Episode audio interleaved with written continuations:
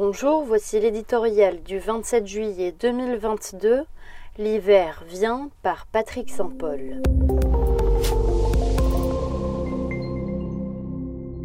Au moment où ils étouffent dans la chaleur caniculaire de leurs appartements, c'est le dernier des soucis des Parisiens, des Berlinois ou des Londoniens.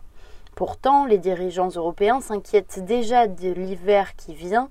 À juste raison, il sera rude. Comme dans la série Game of Thrones, la devise Winter is coming n'annonce rien de bon. Le marcheur blanc des Européens s'appelle Vladimir Poutine et il les défie de l'autre côté d'un mur invisible, le nouveau rideau de fer qu'il a érigé entre les démocraties occidentales et son monde autocratique. Avec sa guerre du gaz, le maître du Kremlin attise la menace d'une récession en Europe.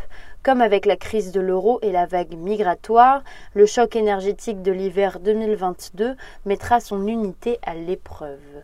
Poutine exerce son chantage au gaz sur l'UE en réponse aux sanctions infligées à la Russie qui frappent notamment des exportations de pétrole cruciales pour son économie. Son calcul est simple, les exports de gaz ne représentent que 2% du PIB russe, alors que l'Europe en est largement dépendante. En fermant ces pipelines, il pense infliger plus de souffrance aux Européens qu'à son propre pays, affaiblir le soutien à l'Ukraine et les dissuader de voter de nouvelles sanctions. Les consommateurs européens, qui utilisent le gaz directement pour se chauffer et cuisiner et indirectement pour leur électricité, n'ont eu qu'un avant-goût de ce qui les attend. Ils bénéficient jusqu'à présent de tarifs protégés. Le plan européen de rationnement du gaz entraînera mécaniquement une hausse des prix et des économies d'énergie. Il aura une incidence sur l'inflation et risque de provoquer de nouvelles fissures sociales. Certains secteurs, jugés non essentiels, souffriront également. C'est un moindre mal par rapport à la récession que provoqueraient des pénuries de gaz dévastatrices pour l'Allemagne, première économie de la zone euro.